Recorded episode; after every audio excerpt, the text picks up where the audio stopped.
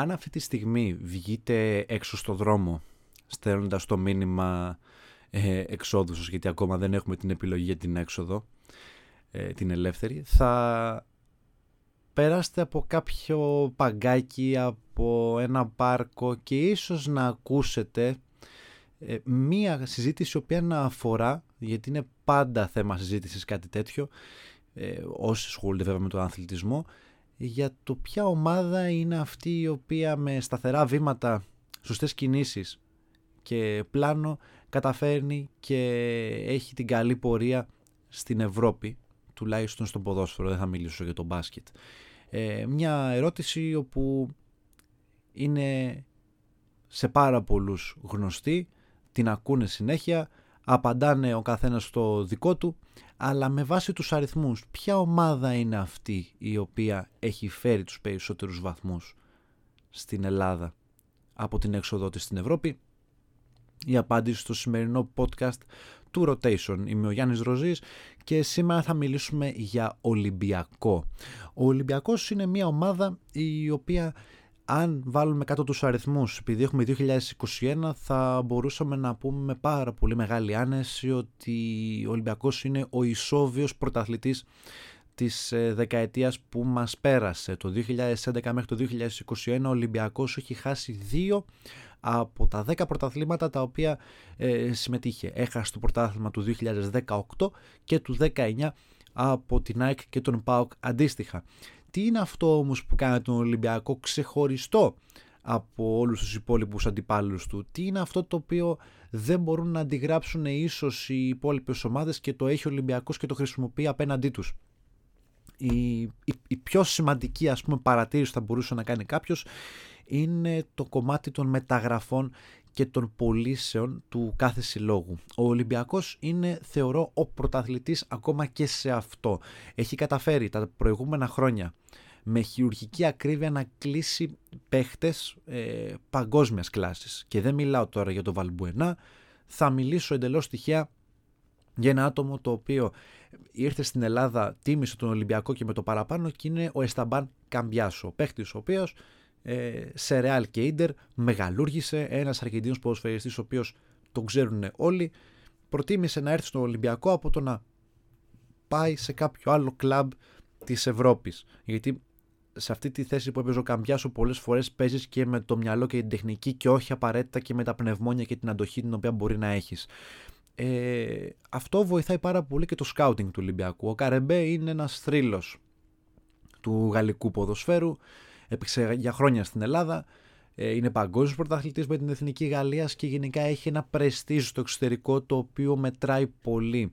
Άρα, δηλαδή, το background του Ολυμπιακού και οι άνθρωποι που χειρίζονται την ομάδα από πίσω είναι γνώστες και έχουν κάνει, ε, ας πούμε, το δικό τους κόλπο γκρόσο ώστε να τσιμπάνε παίχτες και ταλέντα πολλές φορές από αφρικάνικες ε, ε, χώρες από αφρικανικές χώρες συγγνώμη και να έχουν τον πρώτο λόγο σε αυτές τις περιπτώσεις. Ο Ολυμπιακός λοιπόν ε, από το να αγοράζει τέτοιους παίχτες ξέρει και να πουλάει πάρα πολύ καλά. Μία ε, πολύ κλασική περίπτωση την οποία τη θυμόμαστε όλοι και είναι η νούμερο ένα ας πούμε μεταγραφή ακόμα και σήμερα Έλληνα ποδοσφαιριστής στο εξωτερικό είναι η περίπτωση του Πάνου Ρέτσου. Ο Ρέτσος ο οποίος ήταν ένα παιδί το οποίο ξεκίνησε από τις μικρές ε, ομάδες του Ολυμπιακού έφτασε στην πρώτη ομάδα και πουλήθηκε ε, πάρα μα πάρα πολύ ακριβά στην Leverkusen. Άλλες περιπτώσεις είναι ο Κώστας Μήτρογλου, ο οποίος πήγε στη Φούλαμ αν και τραυματίας, να τα λέμε όλα. Ε, είναι η περίπτωση του Ανδρέα Σάμαρη, πάρα πολύ καλή περίπτωση γιατί την Μπενφίκα έχει ε, μείνει στην, ε, στους αετούς για πάρα πολλά χρόνια και στο πορτογαλικό ποδόσφαιρο. Πρόσφατα είναι η περίπτωση του Τσιμίκα, δηλαδή ακούτε ονόματα Ελλήνων ποδοσφαιριστών οι οποίοι πουληθήκανε χρυσή στο εξωτερικό. Άρα λοιπόν ο Ολυμπιακός το κομμάτι της πώλησης και της αγοράς είναι πάρα πολύ καλός. Με αυτά τα χρήματα λοιπόν και συμπεριλαμβανομένου και της εξόδου στην Ευρώπη, τα χρήματα του Ολυμπιακού εκτοξεύονται. Οι μεταγραφές και οι κινήσεις από το πάνω ράφι είναι κλασικές, είναι ας πούμε ε, νούμερο ένα και μπορούμε να πούμε με μεγάλη ασφάλεια ότι μπορεί και πορεύεται με αυτούς τους ποδοσφαιριστές μέχρι το τέλος της σεζόν και έχει την επιλογή της ανανέωσης. Για Ευρώπη τώρα. Αφού κάναμε ένα μικρό πρόλογο, να μιλήσουμε με αριθμούς. Να μιλήσουμε ε, με βάση τα που βλέπουμε από τον Ολυμπιακό τα τελευταία χρόνια. Ο Ολυμπιακός, ε, παιδιά, είναι η μοναδική ομάδα από τις ελληνικές που έχει αποκλειστεί τρεις φορές, τρεις, με εννέα βαθμούς από το Champions League. Είναι μοναδικός. Ε, δεν είναι ψέμα το ότι έχει πάρει διπλό μέσα στη Μασαλία και έχει χάσει η Dortmund με κάτω τα χέρια από τη Μαρσέιγ, εκτός έδρας η Μαρσέιγ και ο Ολυμπιακός έχει μείνει εκτός από την ε, Ευρώπη. Με άλλες ομάδες, για παράδειγμα σαν τον Παναθηναϊκό που έχουν προκριθεί και με 5 βαθμούς. Αν και ο Παναθηναϊκός έχει κάνει και ανατροπή που είχε ένα βαθμό στον πρώτο γύρο στους πρώτου τρεις αγώνες των ομίλων και έχει τερματίσει πρώτος και πάνω από την ντερ με 10 βαθμούς. Έκανε τρία σερή ε, βασικά έκανε ένα διπλό στην ε, Γερμανία με τη Βέρτερ, έκανε ένα διπλό με την Ίντερ και πορεύτηκε έτσι μέχρι το τέλος. Δηλαδή δεν είναι τυχαίο. Δεν είναι καθόλου τυχαίο. Υπάρχουν ομάδες που τα έχουν κάνει αυτά. Άρα ο Ολυμπιακός έχει αποκλειστεί πάρα πολλές φορές με 9 βαθμούς. Τι σημαίνει αυτό, ότι έχει πάρει τρεις νίκες από τους 6 αγώνες του Champions League.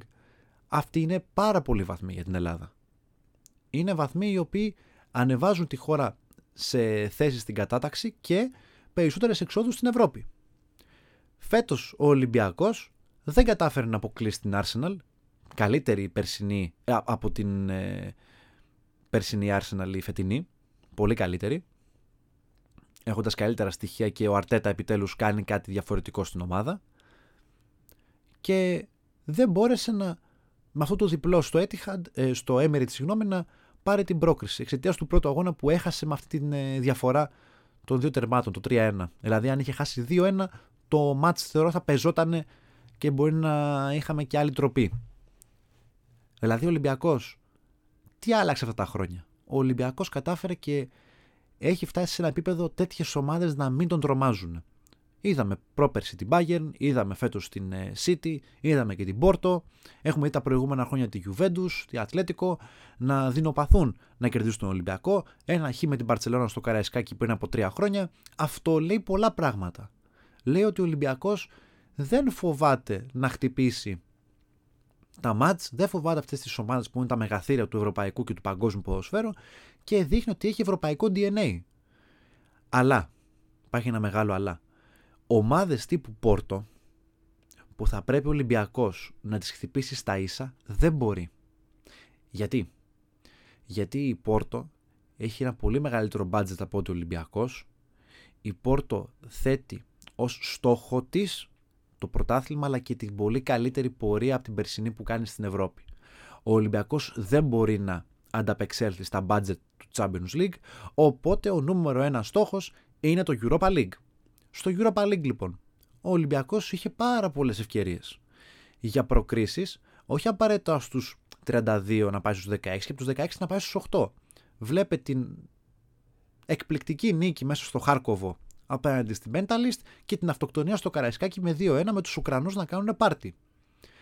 Βέβαια, ε, είδαμε και μια κακοτυχία με τον κορονοϊό Ολυμπιακός όπου είχε την επιλογή να χτυπήσει ένα καλύτερο αποτέλεσμα στο Καραϊσκάκι απέναντι στη Wolves και δυστυχώς ήρθε η Wolfhampton ε, στο Wolfhampton συγγνώμη η Wolves με τον γκολ του Χιμένες από μια ε, λάθος εκτίμηση του τερματοφύλακα του Ολυμπιακού και το γκολ το ακυρωθέν όπου ήταν και δεν ήταν για τον Ολυμπιακό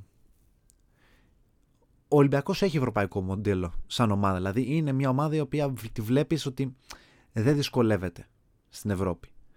Απλά οι φίλοι του θέλουν το κάτι παραπάνω. Θέλουμε αυτό το, τη μεγάλη πορεία. Κάτι πορείες που έκανε ο Παναθηναϊκός πριν από 20 χρόνια. Δηλαδή να φτάνουμε στους 8 και να λέμε όλα ή τίποτα τώρα. Να φτάνουμε στους 4. Να, να το προσπαθούμε. Δεν απέχει πολύ ο Ολυμπιακός από αυτό. Αλλά βλέπεις ότι άμα μπορέσεις να αποκλείσεις μια Arsenal πάλι, μήπως και κάτι σε μια καλύτερη κλήρωση. Γιατί είδατε ότι ε, κονταραχτυπήθηκαν Μίλαν με Manchester United, δηλαδή να φεύγουν τα φαβορή σιγά σιγά. Δεν μπόρεσε πάλι φέτος ο Ολυμπιακός. Σίγουρα με βάση αυτά τα οποία βλέπουμε αυτές τις σεζόν, ε, που περάσανε, τα επόμενα χρόνια ίσως και να βρει ένα άστρο τον Ολυμπιακό. Δεν είναι μακριά. Μπορεί να το βρει. Για παράδειγμα, η Ντνίπρο. Δεν ήταν μια ομάδα που κατάφερε και έκανε μια πορεία αξιόλογη. Ναι, το κατάφερε. Έδειξε και αυτή ότι ήθελε να γίνει μια μικρή σταχτοπούτα. Δεν της έκατσε βέβαια στο τέλος, αλλά απέκλεισε τον Ολυμπιακό τότε στους 16. Ε, είναι όμως και θέμα προπονητή. Δηλαδή, το μοντέλο το οποίο υποστηρίζει ο Πέδρο Μαρτίν στον Ολυμπιακό είναι εξαιρετικό. Καταφέρνει και παίρνει παραπάνω από το 100% από όλους τους ποδοσφαιριστές του. Βλέπει Ανδρέα Μπουχαλάκη. Ο Μπουχαλάκης, επειδή έχει ακούσει πάρα πολλά το παιδί, καλός ή κακός, ο Πορτογάλος έχει βρει τα κουμπιά του παίχτη. Τον έχει βρει, του έχει δείξει πώς θέλει να λειτουργήσει μέσα στο μάτς και ο Μπουχαλάκης δεν είναι καθόλου κακός σε όλα τα μάτς που παίζει με τον Ολυμπιακό. σα ίσα υπάρχουν μάτς που ο Ανδρέας έχει δείξει και πάρα πολύ καλά πρόσωπα και είναι ηγέτης μες στο γήπεδο. Αυτή η κεφαλιά που πήρε με την, ε, με την Nighthofen, με την PSV, ήταν μια κεφαλιά η οποία δεν την παίρνεις εύκολα σε ένα ευρωπαϊκό μάτς. Και ειδικά ένας Έλληνας ποδοσφαιριστής. Γιατί τα έχουμε ακούσει όλα για το παιδί αυτό. Μπράβο του που δείχνει το χαρακτήρα αυτόν. Ο Φορτούνης, που είναι μια πολύ διαφορετική περίπτωση του Μπουχαλάκη, τον είχε εκτός για πάρα πολύ καιρό. Και του έλεγε συνέχεια ότι αν δεν μπορείς να ανταπεξέλθεις στις προπονήσεις που σου βάζω, δεν θα παίζεις. Και ο Κώστας έδειξε χαρακτήρα, βελτιώθηκε στις προπονήσεις του και πλέον είναι ένα πολύ καλό γρανάζι στον Ολυμπιακό. Ο Πορτογάλος είναι δίκαιος ε, προπονητής. Δεν είναι ένας προπονητής ο οποίος θα σου βγάλει το λάδι και δεν θα σε βάλει. Όχι. Θα σου βγάλει το λάδι, αλλά άμα δει τον κόπο θα σε ανταμείψει. Με μια συμμετοχή μέσα στο μάτς. Το έχει αποδείξει πολλές φορές αυτό. Και δείχνει συνέχεια στους ποδοσφαιριστές του ότι είναι εκεί για αυτούς. Καμία σχέση με τους προηγούμενους προπονητές που έχουν πέρασει στην Ελλάδα. Καμία σχέση με προπονητές όπως ήταν ο Μίτσελ, όπως ήταν ο Βαλβέρδε, όπως ήταν ο Μάρκο Σίλβα και, και, και, και άλλοι τόσοι. Κάποτε οι Ολυμπιακοί λέγανε ότι ο καλύτερος προπονητής που έχει περάσει ποτέ από τον Ολυμπιακό είναι ο Βαλβέρδε. Άλλοι λέγανε ο Μίτσελ. Άλλοι λέγανε ο Σίλβα. Θεωρώ ότι αυτό το οποίο έχει περάσει ο Πέδρο Μαρτίν στον Ολυμπιακό δεν θα το βρει εύκολα κανένας στον Πειραιά όταν τελειώσει η θητή του Πορτογάλου. Δηλαδή θα είναι ένα κενό στο οποίο δύσκολα θα αναπληρωθεί. Το μεγαλύτερο και βασικά η μεγαλύτερη ανταμοιβή στη δουλειά ενός ανθρώπου είναι ότι όταν φύγεις από μια δουλειά να κάνουν πάρα πολύ καιρό αυτοί οι οποίοι σε διώξαν ή αυτοί που σου είπαν ότι τέλος πάντων τελειώνει η συνεργασία μας να μην μπορούν να αναπληρώσουν το κενό σου. Εκεί δείχνεις ότι είχες ε, μια δουλειά, είχες κάνει ένα έργο το οποίο είναι δύσκολα ε, αναστρέψιμο και είναι δύσκολο να το αντικαταστήσεις. Και αυτό το έχει πετύχει ο Πορτογάλος. Έχει δείξει ότι με το στυλ παιχνιδιού του, το κυριαρχικό ποδόσφαιρο στην Ελλάδα, που δύσκολα τρώει γκολ, παράγει γκολ, παράγει κάθετες πάσες, έχει πολύ καλά χαφ. Αν και πολλές φορές έχει αποδειχθεί και η αχίλιος του Ολυμπιακού, καθώς δεν έχει τα χαφ τα οποία είχε τα προηγούμενα χρόνια ως προς τον αριθμό. Θεωρώ ότι ο Ολυμπιακός έχει κάνει τρομερό λάθος στα χαφ του και έπρεπε να είχε τον Κιγέρμα από πέρσι. Ο συγκεκριμένος παίκτης ε, έφυγε με τις ευλογίες του Ολυμπιακού. Ήταν μια κοινή συμφωνία. Το ήθελε και ο παίκτη. Αλλά κάνε κάτι παραπάνω για να τον κρατήσεις. Τάξε του κάτι. Πες του πάλι Champions League θα παίζουμε του χρόνου. Προτίμησε την άλλη περίπτωση του Γκιγιέρμε και αποχώρησε. OK, okay, δεκτό. Αλλά αν είχε τον Γκιγιέρμε φέτος, περιπτώσεις όπως βίωσες φέτος με Μπα, με Σεμέδο, με τις απουσίες στα center back, θα μπορούσε να τις καλύψεις όλες θα τραβούσε ένα παίχτη πίσω, εντάξει. Ε, το έχουμε δει πολλές φορές. Το που κάνει η Liverpool τώρα. Αλλά θα έχεις την επιλογή. Τώρα ο Ολυμπιακός δυσκολεύεται ακόμα και σε αυτό. Το rotation του Ολυμπιακού είναι πολύ χειρότερο από άλλες φορές. Γιατί όταν σου λείπει ένας παίκτης και πρέπει να τον αντικαταστήσεις με έναν παίκτη ο οποίος δεν παίζει στη θέση του, τότε χάνεις δύο παίχτε. Έχεις χάσει ήδη ένα παίκτη ο οποίος δεν παίζει και ένας παίκτης ο οποίος του αλλάζει θέση. Οπότε η αναπλήρωση είναι πολύ πιο δύσκολη. Άρα το γεγονός ότι έχεις χάσει ένα παίχτη, αυτομάτως μετατρέπεται σε δύο παίκτες.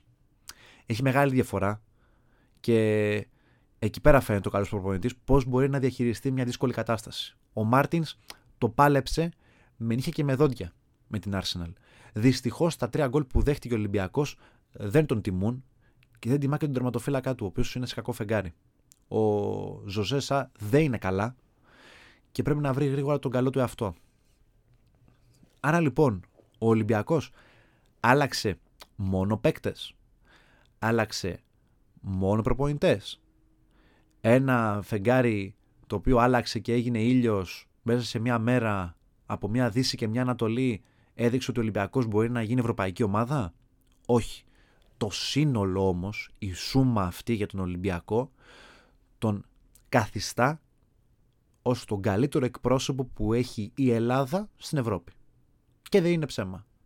Έχει κάνει σωστές κινήσεις, έχει πάρει σωστούς πυλώνες, αυτό λέγεται προπονητής ε, σκάουτερ τεχνικό διευθυντή και δείχνει ότι με αυτό τον κορμό που έχει ως background, ως τεχνικό επιτελείο, μπορεί να φτιάξει μια ομάδα η οποία να είναι κυρίαρχος στην Ελλάδα, από τα 10 χρόνια πάμε τα 8 πρωταθλητής, ε, το, το 10ο πρωτάθλημα έρχεται τώρα, δηλαδή το 8ο για τον Ολυμπιακό έρχεται τώρα αυτές τις μέρες, μετά τη διακοπή των εθνικών ομάδων, και ότι δεν τον τρομάζουν πλέον ομάδες τύπου Arsenal, ε, όπως είναι μια Πόρτο, ακόμα η City και η Bayern.